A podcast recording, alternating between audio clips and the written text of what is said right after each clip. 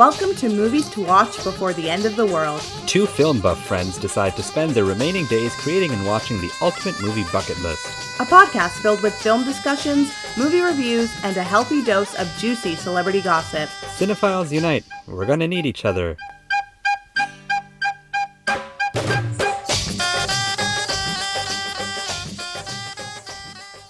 Uh, Hello, Nadine. Meetha grabbed a Coke Zero bottle to mimic Yeah. an alcohol bottle. You could have just grabbed That's a what I'm real bottle addicted of to. alcohol too. Huh? You could have just grabbed a real bottle of alcohol too. I don't have any. I don't really drink. Oh, you don't have any at home? I think I have um, a mimosa and a can Oh, okay. downstairs. you could get drunk on that. I, oh yes, we do have like liquor, but Liquor, like I yeah. wouldn't. That's that's too much of a. This Coke Zero is already here because Right, I am fair. addicted to Coke Zeros. That's fair.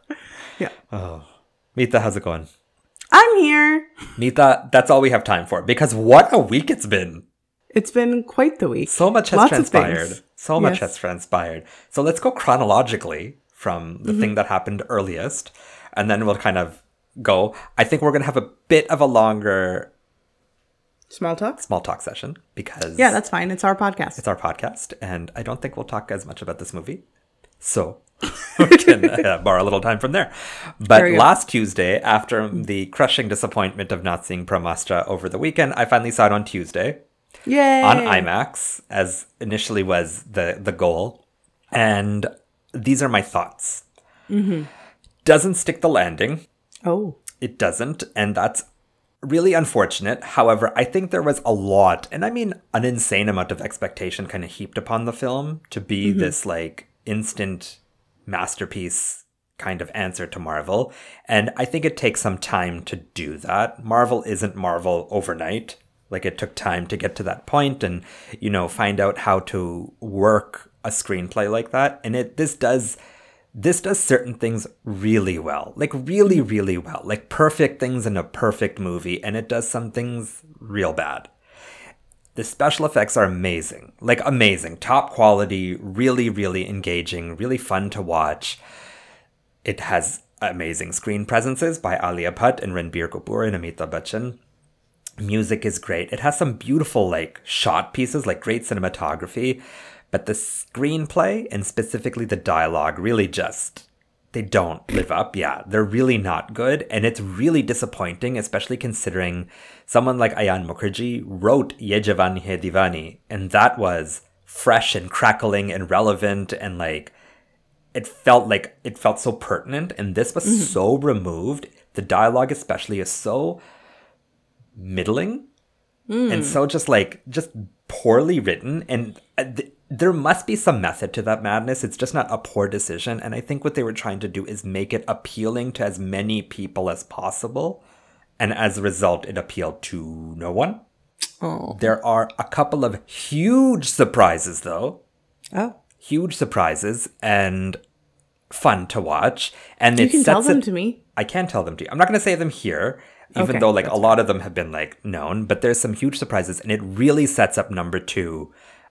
Really for like number two, I think is going to be really good. And what's really exciting about it is we're kind of we're at a time where, especially with this. They haven't necessarily. I think they're in development of Brahmastra for like Yeah. Brahmastra 2, which is called Dev and I think we're going. It will be able to see whether they take audience feedback into writing their film, Oh, interesting. and that could be really interesting because hmm. there's a couple of things that happen in this movie that are really strange. Like Alia Bhatt's character is so useless. It, this is Alia Bhatt's one of her like most wasted roles. She's such a talented actress and she's so wasted in this. And you watch it and you're just like her character has weird motivations and does strange things and says strange things. But the internet as it is thinks there's a lot more going on there. And think, you know, there's theories and conspiracies about like what's going to happen in the second one. And like I I will say that even though I was overall a little underwhelmed by it, I left the movie and I still I would like to see it again. okay, so should I go see it? So, this is my thought, and this hmm. is my genuine thought. If you are a moviegoer who watches Hindi movies and Marvel movies, you should watch this. Okay. Only because, and I read it, I read something on an Instagram post. I'm going to read it out loud because I thought it was such a great thing that was said. It's I'm noticing reviews, including my own to my friends. This is just what someone wrote. We're all uh, we're all genuinely being nice and kind towards the filmmakers because of their effort, ambition, and investment, which is really true. This really tries something different for an Indian film, and I think you gotta give like credit where credit is due. And then they say, and they say this in, in Hindi, when you can watch every average MCU movie, you can go see this. You can go support this. You can go support like you can go put money behind something that maybe doesn't hit the mark, but is at least trying something in a market that doesn't try anything. Yeah. So I would rate the movie three, but for everything else, I will rate like the heart and the you know the ambition behind it. I would give it three and a half. Okay. Yeah, Should I see it in the theater? Or yeah. should I It's not going to be the same at home. It should you should Okay. really see it in the theater. If you want to go, I'll go with you. Okay. Yeah. Maybe.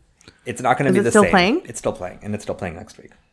Okay. It's not going to be the same on a small screen. It's just not going to hit the same way. And if you're gonna I'm go, looking at showtimes right now to see when the next. there's some daytime shows, some evening shows, a little bit. Maybe I'll go. Sunday. But yeah, that was Brahmastra, and I do hope it's a success. And I think we should support people who are trying different things in movies, which segues nicely into a movie I don't think tried anything new at all. What could it be? Yeah. Listeners, we did something so exciting. We did. We went to a movie together on Monday. Mm-hmm. We went to a, a movie premiere for Don't Worry, Darling. I almost said Darlings again. I know that's what everyone was saying, but the Alia Bhatt movie is Darlings, Yeah. and the Florence Pugh movie is Darling singular. Yeah, but we saw Don't Worry, Darling in the theater. We saw it on Monday, September 19th. Um, so we saw it before it came out. Mm-hmm. So we're not going to be too spoilery because No. that's not fair to people. No. But we did talk about it a little bit after. So I feel like we got that off of our chest Yeah. at least. Um, but it was interesting because beforehand, before they showed the movie, they Mm-hmm. had like a live Q and A with the cast, and I guess Olivia Wilde is the crew Yeah. of um, live from New York. They were showing this Q and A that had occurred, and you know, if you've seen the infamous TikTok of Harry Styles describing the movie, it continued in that same fashion, and that he literally couldn't describe the movie really or answer any question whatsoever. Yeah, he just like could not articulate at all. Thoughts. And to be honest, though, at the end of the movie, I said to Nadim, like, I get why he can't describe it, or he describes it as a movie, because quite literally, that's all that it is. Yeah. yeah.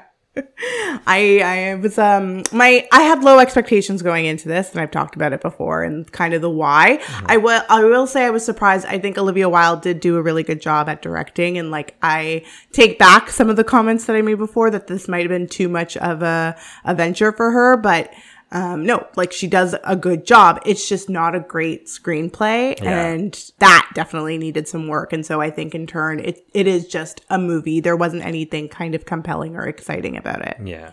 And I, like the way I describe it is I think the movie that she makes she made is the best movie the screenplay would allow.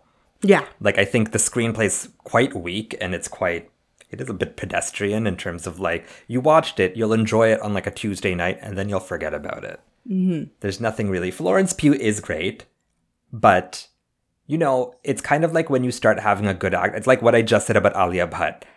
You have an actor, actor, actress who's really capable of something, and you're like, I know you can do this, but like that's not what I'm here to You can be doing so much You can be doing, more. and you have done so much more. Yeah. So it's kind of like, yeah, you're good in this, fine, but you are a skilled Florence Pugh is a skilled actress, and she deserves more than this. Yes. It was a movie. It was a movie. you know, it's like one of those movies that you can go and see um, and like enjoy and be. I'm redoing. Yeah. It's fine. you looked confused. I also want to say one thing, and I didn't tell you this. Last night I watched The Little Things. You did? I did, 'cause it's I've been ignoring Netflix. that movie for so long. You can continue to ignore it. Okay. it's really quite. It's it's exactly that. It was a movie that I was like, okay, let's. I don't. I didn't remember any of the like the stuff that happened around it or like the thoughts about it. So I was just like, Mm-hmm. okay, it's on Netflix. I got my wife was out, so I was just like, I feel like watching a movie. It, it was a. It's two hours, so it was easy, and it was just so bland for a movie that's about a serial killer. And you're gonna hate this, Hmm. but the best part is Jared Leto. really? Yeah, he's absolutely the only interesting thing about it. Rami Malek is, I think, miscast, and Denzel Washington is playing himself. I do think he has like his moments. Yeah. Like I love Jordan Catalano. Yeah. Who doesn't? I do think like he d- he does have his moments where he's like a good actor. I more so hate the out like the Jared Leto. As Jared Leto is a human, yeah. Yeah. Yeah. Yeah, I I think get he that. can act. I haven't seen Morbius. I've heard terrible things. Yeah.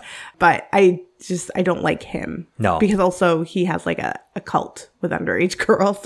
so It's very odd. But it's nothing and it rests on the most preposterous twist. There's there's a twist at the end that I was just like anyone who has seen an episode of uh, like Law and Order would be like this is ridiculous. This would never happen like this. do you think they would see it coming?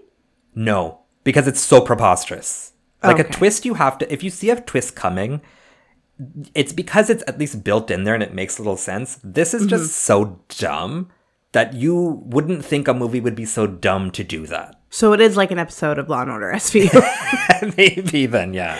There's like one. I'm, I'm derailing, but it's Yeah. it's funny. There's one episode of Law and Order SVU where um these parents have like a teenage daughter who's like a piano prodigy, and she runs off with her piano teacher, and the whole time like it's the dad that's like really concerned, and the mom doesn't believe. But then, but we find out during this ordeal of them that she willingly ran off with the piano teacher that she's like in love with him. And the dad is like no not my daughter. He's a pedophile. He's a pedophile. And the mom is just like kind of like nonchalant about it. And then we find out at the end that the piano teacher is actually her father. The mom had an affair with the piano teacher like years before. And apparently this is a thing that like daughters and fathers fall in love with each other Oh god. it's like a it's a known thing. Yeah. There's multiple episodes of Order SVU where that's happened. Yeah. I'm just not here for it. I just think, and like this, so I'd say I would give Little Things about a one and a half to two stars. Okay. A large part of that is Jared Leto. Oh, we didn't give our ratings for Don't Worry, Darling. Oh yes, yes, yes. What's yours? We I landed on two and a half. I'm gonna land on two and a half in the end as well. Yeah. I think Florence is a lot of that. Olivia is actually a lot of that. Screenplay is like two stars Womp missing. womp. Yeah, real, real disappointment. Yeah. And then the last thing, Oh my gosh. I such a big thing. It's huge. It's like One week ago, this was not an option. I know, isn't that crazy? Like it makes me want to cry a little It's so huge. But those of you who don't know, and you, I think, have to be living under a rock to not know at this point. But Adnan Syed, the Subject. subject there, thank you, that was the word of the famed original podcast serial, is free. is free. He had his free. conviction overturned. Not Yep. not fully overturned. No, they can still They prosecute can him still if they prosecute choose to. technically, yeah. But there's But a slim they- chance that they will. Yeah. So, but and what's even more amazing about this though is that it, it came from the prosecution. Yeah. The prosecution came and said, like, we found some evidence that shows that his trial was messed up and that, um, I mean, they found that they were hiding information and they were like, huge "Our- our information. huge information about two suspects that were con- considered early in the investigation, but were never really looked into. And so they said, okay, we will overturn your your conviction and you are free to go. And he went which is just like wild. Yeah. And I'm really hoping that they don't consider to to re-prosecute because Well- they haven't flat out said he's innocent. They haven't, but if you listen to Sarah Koenig's reprisal of season one mm-hmm. of Serial, she did an episode yesterday. She says that this chances she doesn't know a lot, but she thinks the chances of them prosecuting are really slim here at this point. Really slim. Because they don't have more evidence. Like if they're saying essentially, if you think about it, the evidence we have what it wasn't sufficient to prosecute him. So we're letting you go because you were wrongfully convicted. But they also don't have anything new to prosecute Well, also with. the internet in the past eight years has come up with, you know, a boatload of information against the prosecution. Yeah. So like it would be a very tough case to try. yeah, at this point, and I think they kind of see that it was, I- and I think if they did, it would they would need something. They would need a smoking gun at this point. It would literally need to be like he hit the he hit a knife, or he did something, or he's hit something away that like connects him directly to the murder of Hae Min Yeah. But there's apparently two new suspects. Do you think Sarah is going to reprise Serial?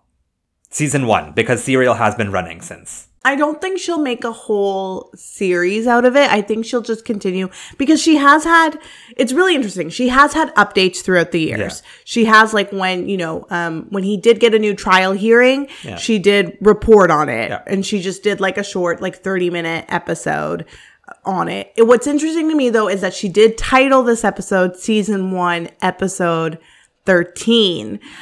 And I find that interesting, but I also don't think she would expand even more on it. I think she'll maybe just do like a drop in. So she might call it episode 14, but I don't think she's planning on doing another 12 episodes. Like I don't think Serial season 5 is going to be Adnan Syed. No, I th- well, I also think if that's the case, she's just going to keep season one going. Like it'll be episode Yeah. 14, 15, 16, whatever she does. I think she's just leaving the door open. Like I, I think eventually when they prosecute these two alleged people, If if so, so- no, they're gonna. I mean, I think the thing is they're going to prosecute someone. It's pretty hot right now, and if they just let it go, I think that's. th- I think the danger is that it just falls into another like unsolved case, right? And because they have like they have this information, they're probably going to pursue it pretty hard at this point, and because of the public limelight on it. it's also from 23 years Yeah, ago. Like I feel is. like unless the DNA comes back with something like really Yep. eye opening, I think it's really hard to kind of prosecute that. Yeah. Which is it's kind of crazy that you think about 23 years ago, Mita. What were you doing? I was eight years old. eight years old. 23 years ago, I was 14. It's insane that, like, that time that has elapsed in someone's life, like, how do you just come back to it? Like, what did he do? What do you do? yeah, he came What's home. the first thing you do? and, like, Rabia Chaudhry was posting a couple of videos of him, like, coming home. And it's kind of like, it's really nice and heartwarming to see, but it's also quite sad to see the world is. It's so scary. I'm sure, like, if I was him, I'd be so scared. Yeah. Like, I don't And know all the- anything. all the life you've missed. Yeah. Like forget your own life and like the the progress in your own life, but like so much has elapsed in time. You missed a pandemic. Well, I'm sure they the pandemic had its issues in prisons as well. For sure, so- absolutely, but like Yeah. not the same way. Not the same way that the people on the outside experienced it. Like I, mean, think, in a way, though, we're kind of experiencing life just the same way he has been for the last 23 years. I think there was actually like COVID outbreaks in prison. Like I think it was happening, especially because Yeah. like people are in such close quarters and American prisons are so disgusting and all of that. So but I mean, like being isolated, being by yourself, like not being able to do the social things that you would normally be doing. He's been doing that for 23 years. but like to the extreme. Extreme. Yeah. But Yeah. yeah. We'll see. We'll see what progresses. I'm so happy for I'm very happy though. for him. Legitimately happy. I stand by my statement that I don't think he did it, but he lied about something. I, I think he knows a little bit more. Yeah. Which, if he did know a little bit more, and let's say it does correlate to who these two suspects are, Yeah. I'm a little disappointed That he didn't say anything. that he didn't say anything. Unless someone was in danger. Like or unless he, he, did was say something and they've just been holding back for so long. But at this point, I don't think they would have held back. Like Adnan. I I mean, like maybe he did say something to his lawyers, and the lawyers never revealed anything, or Rabia never said anything because of how valid it could have been. I don't get your reasoning here. Because it's really dangerous to put information out there. Like people, there Like are so many people, people, knew and who they like. didn't act on it kind of thing? I think no, not that they didn't act on it. I think they knew that maybe there is like maybe he knows something about these two suspects, but they never let it get out to the media because Mm-hmm. Oh, if it is suspects, yes. true, Yeah. it's better to keep that secret because you need to have a proper investigation and not have like people be looking into it for you. Like Citizen Sleuth, as great as you are, Oh my God, you're also very up. troublesome. Yeah. Yeah. But that only works if you're pursuing it at the time, right? Like you don't give out that information because at the time you're actively pursuing it and you need to keep it a secret, not 23 years of that. yeah. Like someone would have pursued it at the time. If he did tell Cristina something, then Cristina would have pursued it. One would hope at least. Yeah. She would have pursued. Were you stepping out? Still, she's. I'm. You know, God rest her soul. yeah. Okay, Mitha, That was a 20 minute small talk. Segue. what did we watch this week? This week we watched not the long weekend, but No. the lost weekend. Not the last weekend, but, the, the lost, lost. weekend. weekend. Uh, do you know how many times I've accidentally typed long weekend? yeah, I actually didn't know what this was called up until I decided I had like when I was the day where I was like, okay, I gotta watch it. I was like, oh, the Lost Weekend is what we're watching. Yes. Well, Nadine, would you like to tell our listeners what The Lost Weekend is about? Yes, I will. Super short IMDb discro. The desperate life of a chronic alcoholic is followed through a four-day drinking bout. Yep. That's it. That's it. There you go. This won a slew of Academy Awards Yeah. as well. Obviously, Best Picture. That's why we're here. But uh, Best Director for Mr. Billy Wilder. This is the movie he won Best Director for before The Apartment, which is interesting. Uh, best Actor, Best Screenplay. So major ones. major major ones i have a feeling i i feel like i think i know how you feel Okay, tell me. i think so in we've talked about addiction before yeah. And you have explained to me that you have a hard time maybe empathizing with mm-hmm. those who do have like something like a gambling addiction or an addiction to alcohol. And so i don't know if this movie really resonated with you in a positive way. Okay. and so that's where i feel like you're sitting with it. Am i correct? Yes and no, okay. But I want to hear your thoughts first. I actually really enjoyed this. Okay. I think for the time that this came out, which is 1946. So wait, was the war done? Was it ending? 1945 it came out. Yeah. So I think the war. We like we don't know what month specifically, but the war Yeah. ending was imminent, Okay. or it had you go. ended. Yes. But I also think that this is a subject matter that probably wasn't really talked about. Like the only thing I could think of that maybe touched on it during the time was like A Star is Born, which was years before. Yep. But I don't think alcoholism is actually really explored. Even today, like I think you get it a lot on television, but not in film. And I think that it was actually very I guess smart isn't the word that I want to use, but I did really enjoy like this point of view and exploring this weekend with this man mm-hmm. on his bender. But while watching it, I was like crawling out of my skin, being like, I just want this to be over. I just want this to be over. And it reminded me so much of like watching Uncut Gems. Uncut Gems? Uncut Gems? That'll never get old. Continue. Yes. But it, it reminded me of Uncut Jams. And also, mo- more recently, um, episode seven of The Bear, when there's just like bad stuff Yeah. happening all around you and you want it to stop, but you also can't stop looking at it Yeah. because you're like, I need to know how this ends. I need to know how this ends. And so I really enjoyed the journey Mm-hmm. of this movie. I don't necessarily like the ending or where we kind of leave off Yeah. with it, but I did really enjoy the journey. And I think it's, I think Billy Wilder does a really great job of like telling very simplistic stories, but still just in a very entertaining manner. Mm-hmm. And I, I actually liked it. Mm-hmm. So your sentiment about how I feel about addiction is very true, and it's not to say mm-hmm. that I don't empathize, but I find it very difficult to understand. I guess is the is the better term. It lands on me. It doesn't land on the other person. I know addiction. I know what addiction is. I get it. I understand. But whenever I see movies about, I think the first time I mentioned it was when I watched when I was watching Molly's Game one random day, and I was just like, I just don't get why. Like it's so frustrating to watch. I forget what his name is, but the guy who has the anniversary party planned, and then he essentially like shits it all Yeah, away. the, in, the like, dad from 13 Reasons Why. yes, exactly him. Um, and I was just like, I don't understand this, and this is another example of it. But and I so the whole time I find him a very dislikable character for those reasons because I can't do it. However, I actually did agree with everything you said. I thought this was very interesting to watch. It was not what I expected from a movie of this time. It Yeah. makes me respect Billy Wilder so much. So much. His filmography is so interesting and so varied and so he really didn't just necessarily push the envelope, he really tried to tell interesting stories and different stories.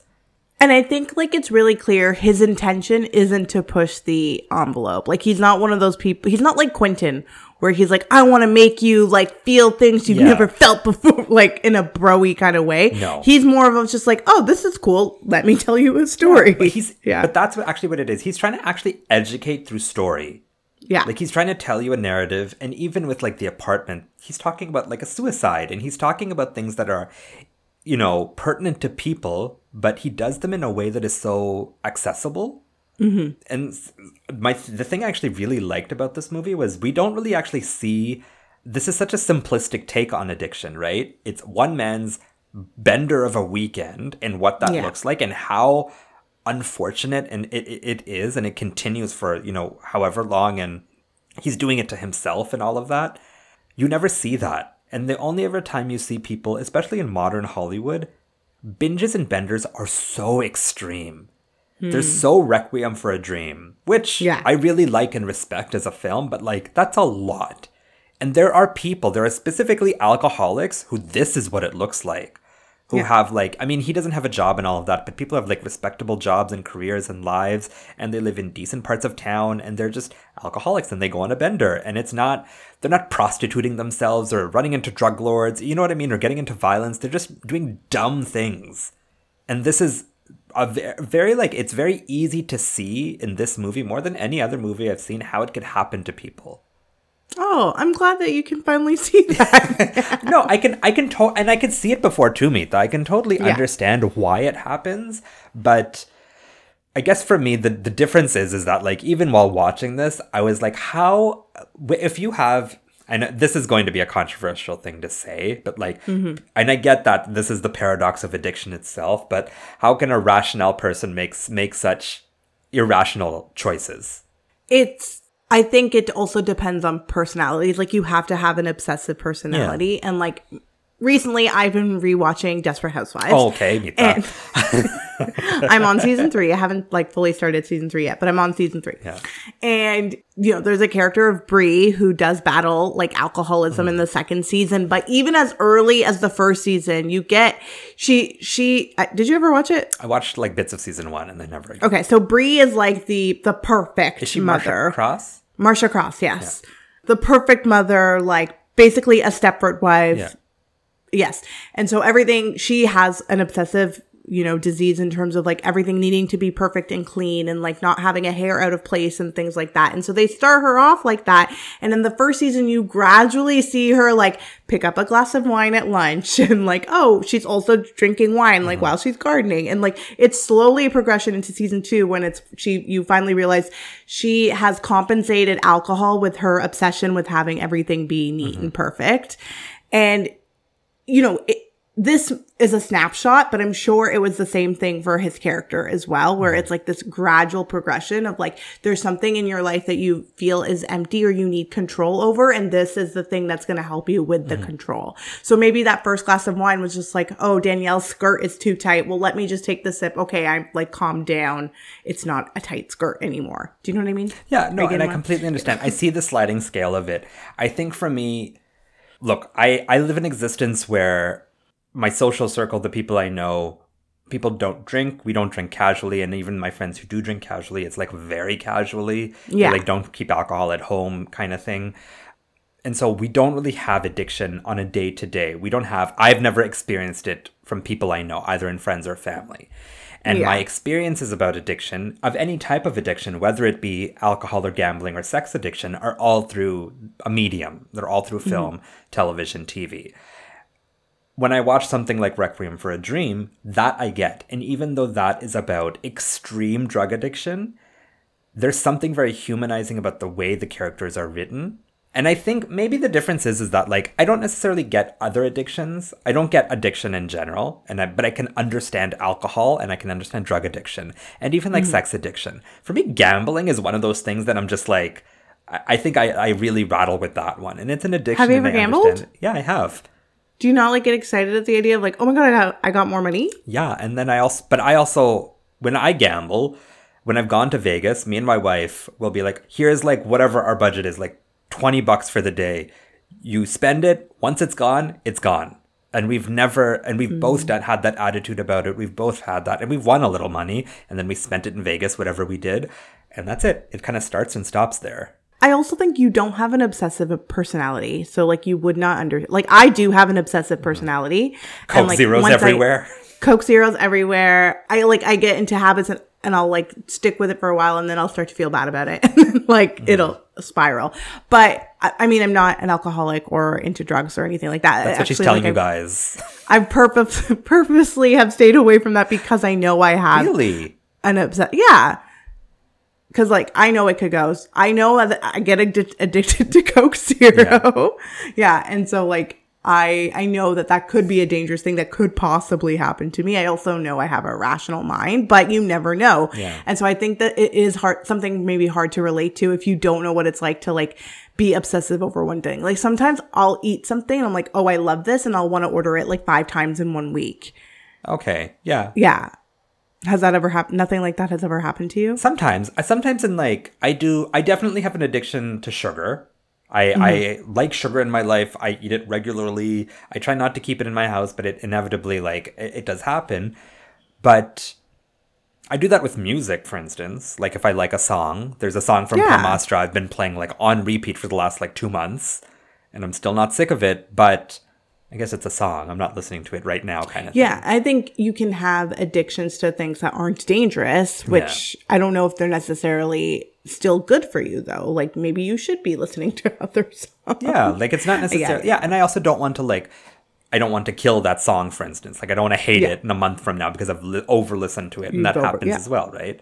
How did you feel about his character, though? Like well, while you were watching it, while Oh, you were he's a not a great. it- I as much as I can relate to having addictions to things and like having an obsessive personality, he doesn't seem like a great person outside of that. But that also could very well be he's a changed person because of his addiction. Like he's sneaky, he's not very trustworthy, but those are all kind of what has happened because of the addiction. So, and this is, I think, what I struggled with with this movie, and I'm not even going to harsh it because I think of the time and storytelling and what the movie was trying to achieve. It like it checks all its boxes. Mm-hmm. But whereas something like Requiem for a Dream actually tries to humanize the people, like Yeah. you're watching likable characters in a bad situation, and Mm-hmm. that is, I think, why that film works so well. It's because it's showing that like you don't have to be a despicable person to be a drug addict. You can be What's the time? I've never seen Requiem for a Dream. what? You know this. We've actually talked Did about we this talk on about pod- this? We must have. Yes. I take this back. I take my surprise back. But, but then why didn't I put it on our list last season? You only found out this season. Oh. You really have no sense of time. It's Mita. I don't actually have sense of time. Oh, you should watch it. What's the timeline in that movie? Like, is it over a period? Like, I is it remember. like this where it's what four days of somebody's It's life? it's a short period of time. Like it is Okay. not like a lifetime. And it's about four characters who are interlinked. Hmm. And so you do. Well, and how different types of addiction as well. It's not just they're not all addicted to heroin. Hmm. the other thing about this though is that like at the time that this was being made, alcohol companies were begging Billy Wilder like Not not, to to, make this it. film. So I think he kind of didn't really have a choice in you know having this character be a not so great person because I think I'm not harshing the movie at all. Like Yeah. I'm not even saying that like the movie should have done this. I'm like I especially because with these movies you do have to consider the time period and what it was trying to do. Like what this movie was trying to do at the time is pretty big. And so whether the character is bad or good or anything like that, I'm just saying while I'm watching it and while Mm-hmm. I'm watching him do these despicable things and be kind of a shitty character, yeah. you kind of don't feel sorry for him. I don't, but I, I understand that he probably was a good person because you have somebody like Nat who is really good and loving and caring. And obviously, like, she wouldn't be with somebody who was always like this. But that's He- Helen. Nat is the brother. But yes, Sorry, Nat, Nat is a good brother, and Yeah. you, you can see that clearly they're related. But the other thing about Helen is I also don't understand why she's with him because he's he's not even likable when they meet. It's not like they had a cute meet cute and like something happened. He was hiding the bottle. He left early to get the bottle. They had the jacket thing. Like nothing about him up until the extreme end is likable.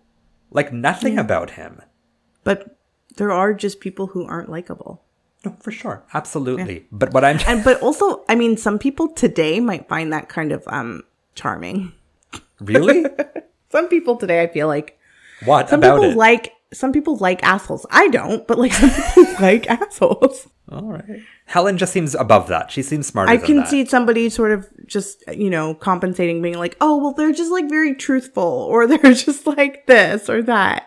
Hmm. I think there's a. I think that's how, everyone. but I think that's more about how like women or like men are in abusive relationships. Yeah. right? That's how that happens. And she is, in many ways, in an abusive relationship with him She is. Yeah. Before she even knows it. before she even knows it. But like she has faith in him. And while you're watching it the whole time, you're also questioning Helen's own judgment about like, girl, like you should know better than this. Get it but together, Helen. You feel bad for Helen because I think the difference is, is that Helen is actually trying to see the good in him and Mm-hmm. recognize the good and pull out the good rather than being oblivious to it. She's not ignoring the alcoholism. She's just trying to focus on the good parts of him.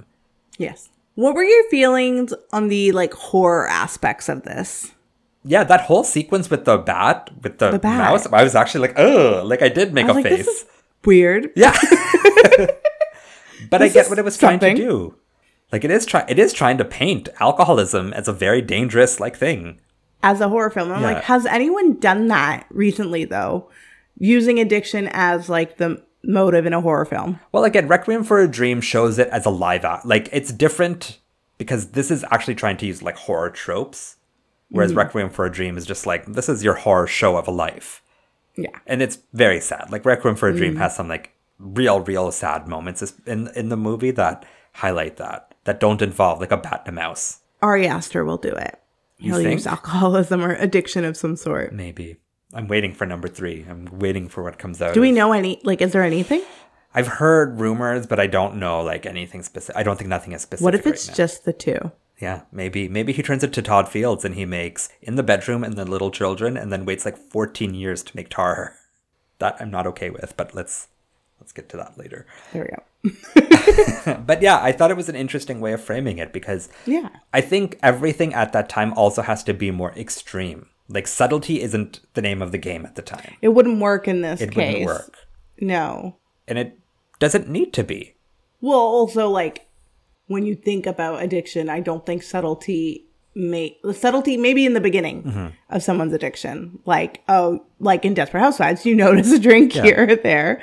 But then by the end of it, you know, Bree is passed out on the lawn after like getting drunk at dinner by herself. Yeah. And the next morning Andrew has to put the sprinklers on to wake her up.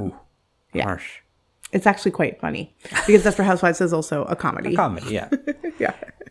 and this isn't meant to be funny. This is meant to be like earnest and serious and yeah, I was just I was overall like impressed by a movie that takes a very specific period of time over a weekend over something that people probably do like it was very understandable i think my biggest thing about this was i, ju- I found him as a character very unlikable and that mm. creates a big disconnect in i think my only thing is the motivation behind this was probably not actually to be sympathetic towards addiction but to show alcoholism is bad It's bad. Yeah. Do you like Adam Sandler's character in Uncut Gems? Do you think he's a good person? I'm forgetting his name. Is it Sonny? i don't think so i don't but no, remember, but that's his name in Big Daddy. Yeah. I think so. I think he means well and he just makes bad decisions. I think he's a shitty person though. Really? Yeah. He's cheating on his wife, has a girl like I don't think he's a, he has good intentions. And I think that's what's led him. I think he knows that internally. I think some people know that they're not great people, and that's what leads them to their vices. Conversely, I think people have vices.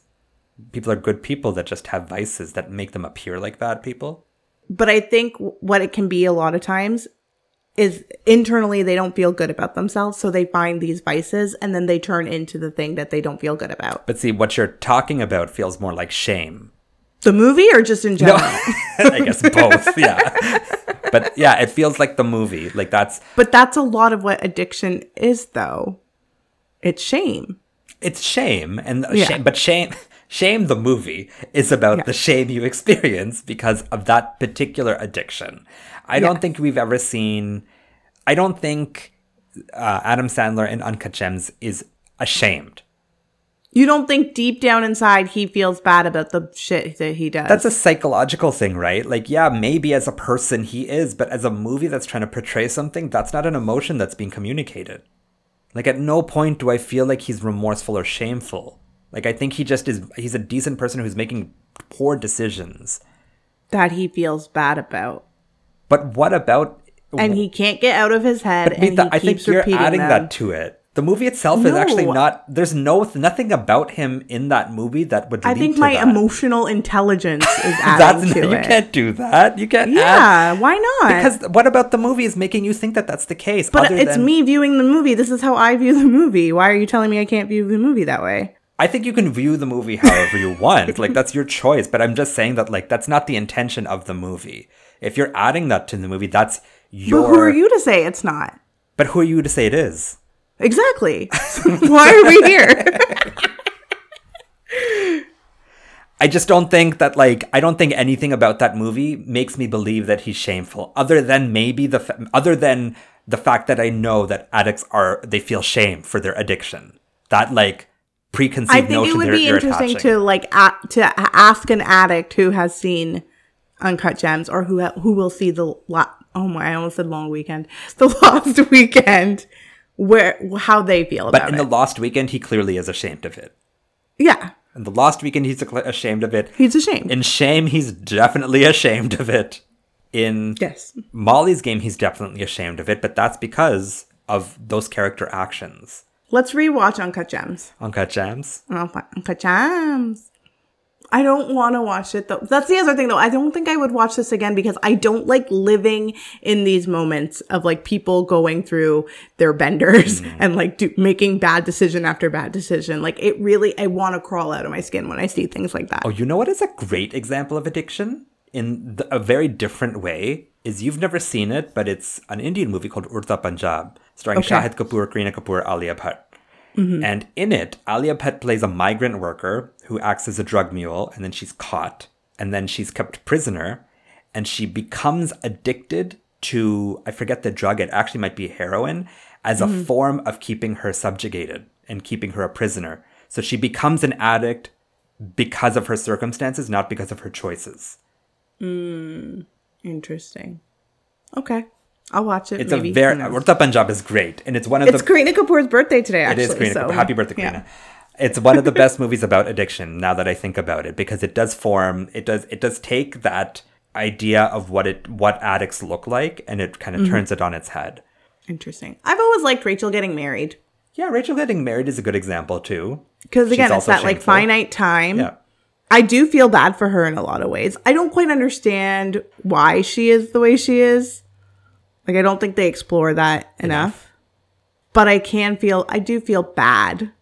For Rachel, No, for don't- her family. for her family. I feel yeah. bad for her family that whole that whole weekend. that whole weekend, because Yeah. she has this kind of force that makes everything about her. So yes, I do feel bad for Rachel because her the character's name isn't Rachel.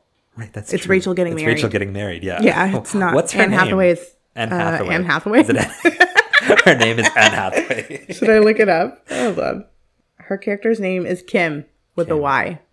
Oh, Jenny Lumet wrote it? yeah, Wow. Good for you, Jenny. and Jonathan Demme directed it. Yes, I know that. Your your I man. forgot he died. but yeah, Sad. I mean, I will say that like a movie that can a movie from this time that can inspire this kind of conversation. That's saying a lot because a lot of these movies, like going my way, did not inspire any conversation. No. But I also think this could be made today.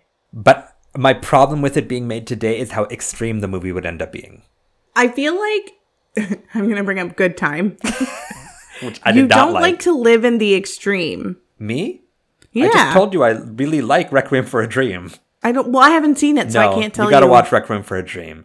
I think Okay. extreme has to be that it has to be rooted in something real. Okay. And I think what this movie does is, is like I'm saying, is that like I feel like this movie is still relevant today because addiction also looks like this. Addiction doesn't look all the time like Uncut Gems. It doesn't look like Requiem for Dream or Traffic. And that Hollywood portrayal of what addiction is feels very removed from what everyday addiction is. Hmm. I've never seen Beautiful Boy with Timmy Neither and I. But I think that's an, probably, from what I gather about it, is probably another example of like what everyday addiction looks like. Like a more realistic viewpoint. and this just feels more realistic. People are probably like having benders like this. Like this is what a weekend bender, the average weekend bender, where you're not again involved in drugs or involved in prostitution or doing something completely insane. It's just you trying to get from hit to hit. And I that's why I don't think this should be remade because I think the simplicity of this is that it, it this is very understandable. And that's maybe I didn't my mean to be remade, but I meant like if this same movie came out today. But again, if the same movie came out, I think that's maybe my thing is that this really makes addiction feel like a personable thing. Like you get it because it's like it's person to person. Whereas something like Uncut Gems is like you're so removed from everything about it. Like maybe that's why Desperate Housewife works because you're actually closer to that than you are to Uncut Gems Yeah. as a person, and that's why that actually works. Whereas Uncut Gems is so it's just so much. Are you saying Uncut Gems doesn't work? I actually really like. Do you like Uncut Gems? I do. I totally like Uncut Gems. I totally do. I really liked it, but I don't think as a portrait of addiction. I like it for a lot of oh, other Oh, well, things. then what do you see that as? I because that's how I see him. what is Uncut Gems? Just Yeah, that's an interesting point. I just think see of it as a man making poor decisions, like what poor decision making looks like. because he has a gambling addiction. But I don't see it. Yes, that is the reason. But I don't see it when I watch it as a portrait of addiction. Like I don't see it as a as a as a movie about addiction. I see it as a man who has an addiction who makes bad choices. Hmm. Okay. Where it's kind of like Amour is a, a movie about love, but it's not a romantic movie.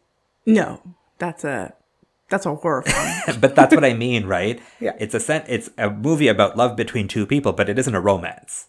Where and this is about a, a, a movie about a man who has an addiction, but it isn't a movie about addiction. No, this is. What would you classify this as? The Lost Weekend. A drama. I guess This is a portrait of addiction. yes. This is actually a portrait of addiction. we'll have to come back. Mita, we haven't disagreed like this in so long. It's refreshing. It's refreshing for you. It's refreshing. because that's the the thing that sticks out the most to me about Uncut Gems is he's he is a terrible person also, but it's also because he feels all the shame because of what he's been doing. Do you feel he shame from stop. your Coke Zero addiction? I don't have shame for my Coke Zero addiction. I wear it like a badge. So like, I, that's why my addiction is okay because I You don't. You're I not ashamed to of it. it. That's fair. and I could stop anytime if I wanted to. Mita brings her Coke Zero wherever she goes. I always have one in my purse in case I need it. I drink a lot of water, just so everybody knows. she, Mita I- does. I drink. I have three beverages at every meal, so like, there's that. Yeah. Do you have sequel prequel ideas?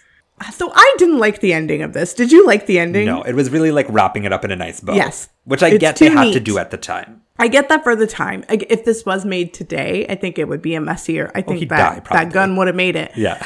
Um, but I I guess I want to see you know, we're given the idea that he's going to stop, hmm. but I also wholeheartedly believe that he won't stop. Hmm. Like I think it'll happen again and I kind of want to see where that goes. If hmm. this was something like a mini series, this would be a great like first 3 episodes and then episode 4 and 5 like I really want to see this person deteriorate mm. because it also adds to the unlikability of him. Like I just don't feel the need to want to see him improve because he's not so great throughout the entire film. Like it's like, oh, why do I want to see him do better? yeah.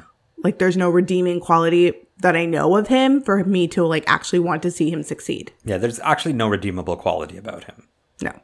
So there's that. So I I guess I want to see, but also I don't really care. Yeah. Yeah. I think also it would be interesting to see how he got here. Like we kind of have a vague understanding that like he has a failed writing career and that's what led to this. He he talks about it. But what does that I think that story is actually interesting in and of itself. Like Mm-hmm. how did he turn into this person from such a promising writer? Did you you know what the inspiration of this is, right? No, I don't. Oh, okay. So um, Billy Wilder worked with Raymond Chandler on Oh, yes, Double Raymond Chandler. Indemnity. Yes, I did. Yeah, and you know that was a very that Raymond Chandler is like a known alcoholic, and he was drinking a lot while writing Double Indemnity, Mm-hmm. and so Billy Wilder kind of used that as inspiration. Interesting. Yeah. Did you know that his in the, the novel it's based on because it's based on a He's gay? He's gay, or uh, Yeah. allegedly he has a homosexual affair that you he's shameful of.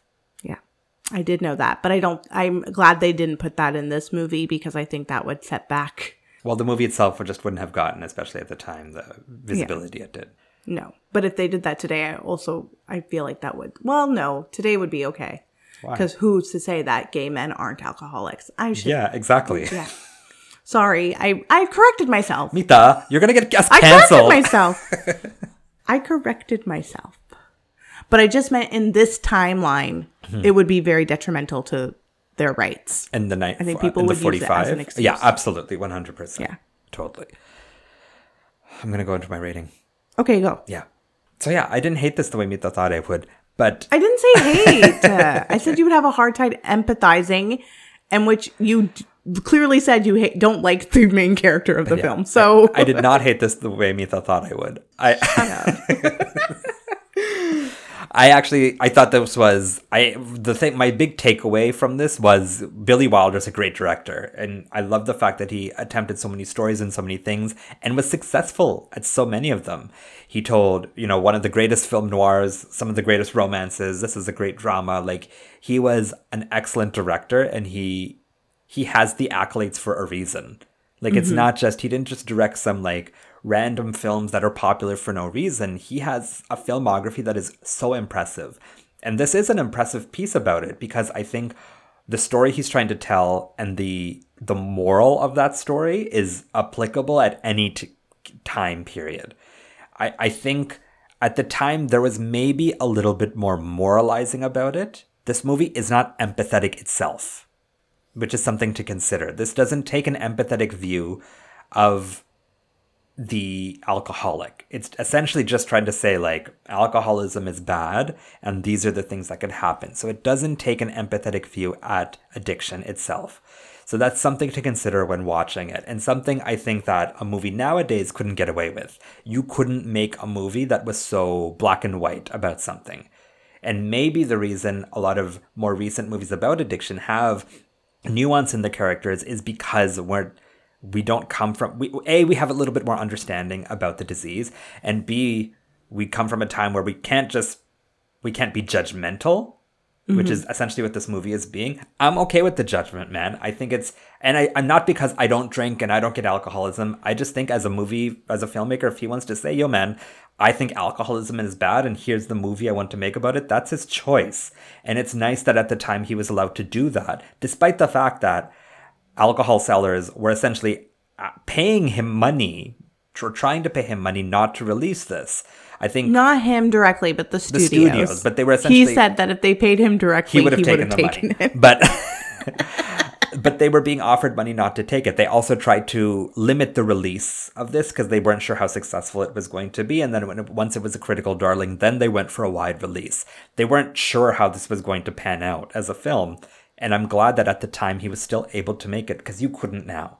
You couldn't make mm-hmm. this movie now because you wouldn't be able to just flat out be like, that guy is making bad decisions and doing bad things, and he should know better. Because you'd have to say, you'd have to use where you're coming from, to be quite honest. You'd have to empathize with him, and you'd have to have a backstory, and he'd have to have shame, and he'd have to have those things. And so maybe I like the black and white nature of this. I like the fact that, like, whether I agree with it or not, it's able to say what it wants to say. And that's nice and it's refreshing, and it's definitely not something we get nowadays. Mm-hmm. Everything has to be understood, everything has to be Explained. rationalized and explained. People just can't, things can't be black and white. And that's really, it's just getting annoying to watch that. So maybe that's also why this feels so refreshing. It's well acted, it's well cast, it's all of that. Would I watch it again? No, probably not. I think this was a nice one-time watch for me. I enjoyed it while I watched it. I took away from a I took away I took away from it what I wanted to take away from it, and I could put a nice bow on the experience. Whereas with something like Going My Way, I just kind of brush it aside as something I saw.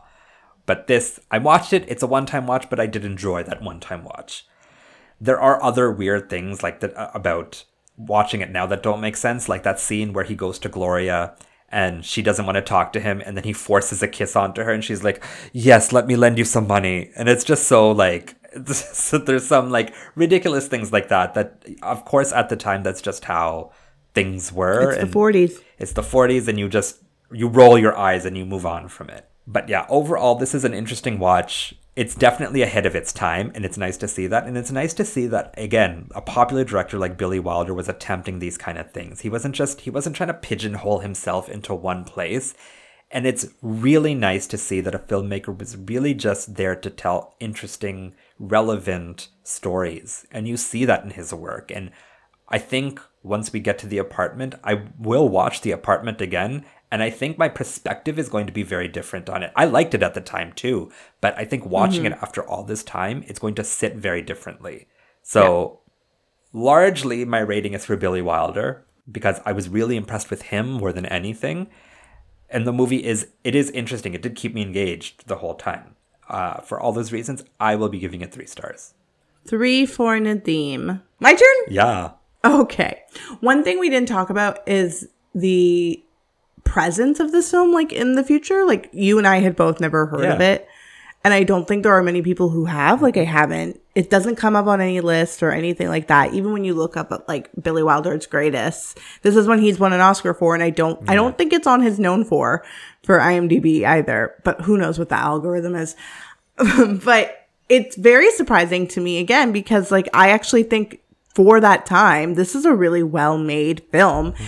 about something that most movies from the past and then to come don't actually touch on. Like we re- in recent years we have more films about you know addiction um, and the day in the life of somebody who is an addict but it's also because we have that much more education. And i think as a viewer today you know you mentioned like I have more of an empathetic viewpoint to this. And it's because I've had this education, you know, and I, I'm aware of what addiction is and how it affects people and that it is actually a disease. I think in 1945, people didn't regard it in that way. And so what would be so interesting to me is to see how audiences actually reacted to it then.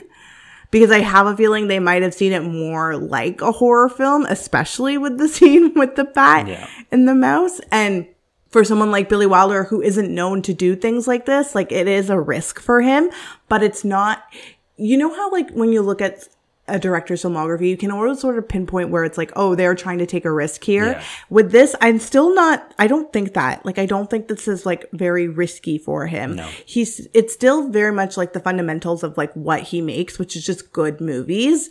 But it's a very different story from what he's told before. And like, like you said, I do really admire that about him. I think, um, I do want to point what- Mm-hmm. out one thing. Sorry to interrupt you. This is one of his earlier works, though. oh, interesting. Yeah, he had one, two, three, four movies before he did this. One of them being Double Oh, yeah, because the apartment's until 60. Yeah, exactly. And so a lot of his more known work and his more like romantic work, let's call it, comes afterwards. But more recently, you have something like Double Indemnity, and you look at that Mm-hmm. and this, they are very far apart from each other. But it's literally his next movie, one year apart. That's crazy. Yeah. Yeah.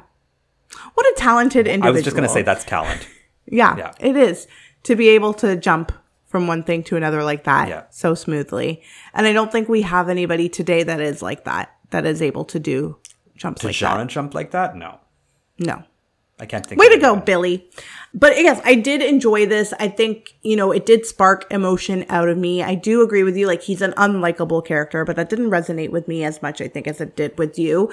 I, w- I was more looking at it from the point of view of like, this is somebody who has an addiction their day to day and it is a very realistic point of view as opposed to the extremes that we have seen in the past and i think for that time it is pretty extraordinary that he was able to do this i actually we didn't answer the question Oh, right does he yeah. does it deserve best Absolutely. picture You go for um, and this was a year where let's take a look I'm gonna go. I'm just gonna say quickly from me. Absolutely, this deserved Best Picture. I think like the relevancy of it is really important. Yes, I do think it deserves it. I think it's a really well made film.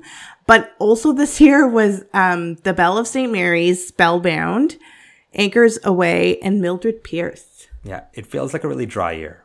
Yeah. So I think in a year that feels dry, like this is actually quite exciting. But I really wish I could see the mind point of like viewers then. Can I just say Spellbound is Alfred Hitchcock, Ingrid Bergman, and Gregory Peck. I've never heard of this movie. I have heard of it, but I've never seen it. Let's watch it.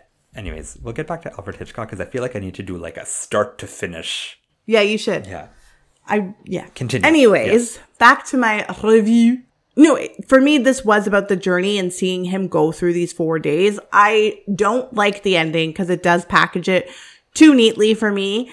But I can understand why that direction was taken, especially in 1945, and especially if he was getting a lot of slack for making this from alcohol companies. I am going to give it, I'm bouncing between three and three and a half. Mm-hmm. I'm landing on a three. Okay. Yeah. Interesting, because I feel like me. you liked it more than me, and if like your I your three is your three. It's just interesting how you weighed it in your head. You know what I mean? Like, I think you might have liked it more than me, but Yeah. you're still landing on the same rating as me. I'm looking at what else I've given a three, and I, I don't even remember Mutiny on the Bounty. Oh, the pirate movie. Oh, the racist one. It was less racist actually. It had the Tahiti- Tahitians. The Tahitian women, yeah. the Tahitian women. It was actually less racist. We've watched more I racist literally movies. can't. Wow, we've watched a lot. We have watched a lot. we've watched a lot. Oh, I, you, I will say this: you definitely like this more than Mutiny on the Bounty, I do and you'll remember sure. this more. And now I'm thinking, like rethinking that What did I give Mutiny on the Bounty? Three and a half. three. I also gave it three. Yeah. that seems about right, I guess. We also gave Mrs. Miniver threes, which I'll stand by. I stand by that too. yeah, it's so crazy. Like these are 10, tw- 10 years apart. Mutiny on the the- Bounty. those two movies. Yeah. I think this feels like more of a three and a half for you, Mita. I don't want to influence Yeah. it, but just I think you. No, I, I'm trying to think what is that half, and I think it is the risk, the risk taken, and the, the it's successful. yeah, Yeah, successfully three and a tells half. that story. There we go. It definitely. did- We didn't really talk about its Oscarness, but a aside from the fact that it deserves it, I'm impressed that it won. Because this oh, feels, like you're yeah. Finally, the Academy did something right. Especially yeah. like the year before, they rewarded something as bland as Going My Way over Double Indemnity, whereas this year it feels like they actually picked the the stronger film that was more deserving. Do you think they realized they made a mistake and they're like, let's just give it to Billy? That's what people say, right? That there's Yeah. always this notion of like, let's just give it to Billy or like they deserve something, but that's not how the the Academy is not sitting there in a room deciding something. It's individuals voting. But you know, you know, Joan Crawford picks up that phone and she calls somebody and says, like, if you go this way, I'll go this way. And then that person calls somebody and goes, if you go that way, I'll go this I don't think that happens as much as you want it to happen, Nita. I don't think Joan had as much Pretty sure it has. I think it happens now. I think it happens now, but the, now the Academy is also 6,000 people. Ryan Murphy made a show called Feud, Betty and Joan, in which you literally see Joan calling up members of the Academy, telling them to vote for Anne Bancroft. Ryan Murphy is as reliable as TikTok for real information. How dare you? I'll rest on the laurels of that comment and then. I think Ryan Murphy is reliable in the first seasons of his shows, and then the rest we can just not Yeah. pay attention to. He's a he's a one season wonder. He is. I always enjoy those first seasons, though. All right, and that was The Lost Weekend, a movie I never heard about, and I'm impressed that it won. Yeah, I probably won't ever watch it again, Yeah. but I think you should. Why? No, no, no. Like I meant you are listeners. Oh, not you are a listener. Yes. Yeah, yeah. Yeah, Yes. I don't care listener, about you. No. Yeah. Okay, that was The last Weekend. Uh, and before we get to our movie next week, Mita, do you want to play a game? Because we're running a little Uh, long. sure. Yeah. Okay, Mita, last week you had me connect. Oh, why can't I remember I the wrote name? it. No, you did. I And I, can't in the remember the, name of the movie. I'm trying to think of it. And Should I I know it was? Battle of the Sexes. I'm trying to think of what the other one was. No, no, no. Last week I it was Palm Springs Battle Palm Springs, yes. I was trying to think of Oh. Palm Springs. I couldn't think of Palm Springs. Oh, Last week, you can I, I connected Palm Springs to Battle of the Sexes. So Mita, Yes. this week we are going to have you go a little Bollywood, and I'm going Oh. to have you connect Battle of the Sexes to Uh-huh. a movie I think you're fairly familiar with, Okay, Devdas. I didn't know Devdas.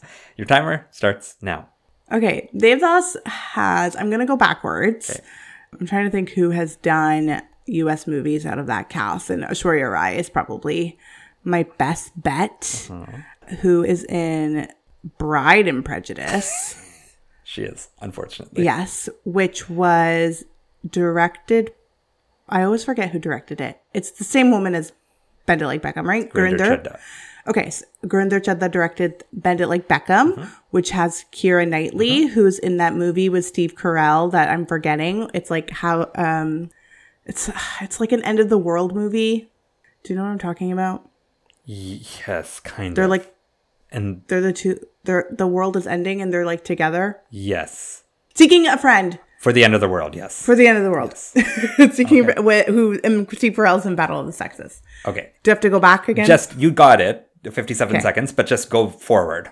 Okay. Battle of the Sexes Yeah. stars Steve Carell, Yeah. who's in Seeking a Friend for the end for the end of the world with Keira Knightley, Mm-hmm. who is in Bend It Like Beckham, with, which was directed by Gurinder Chadha, Mm-hmm. who directed Bride and Prejudice with Aishwarya Rai Bachchan, and Aishwarya Rai Bachchan is in I don't know There you go.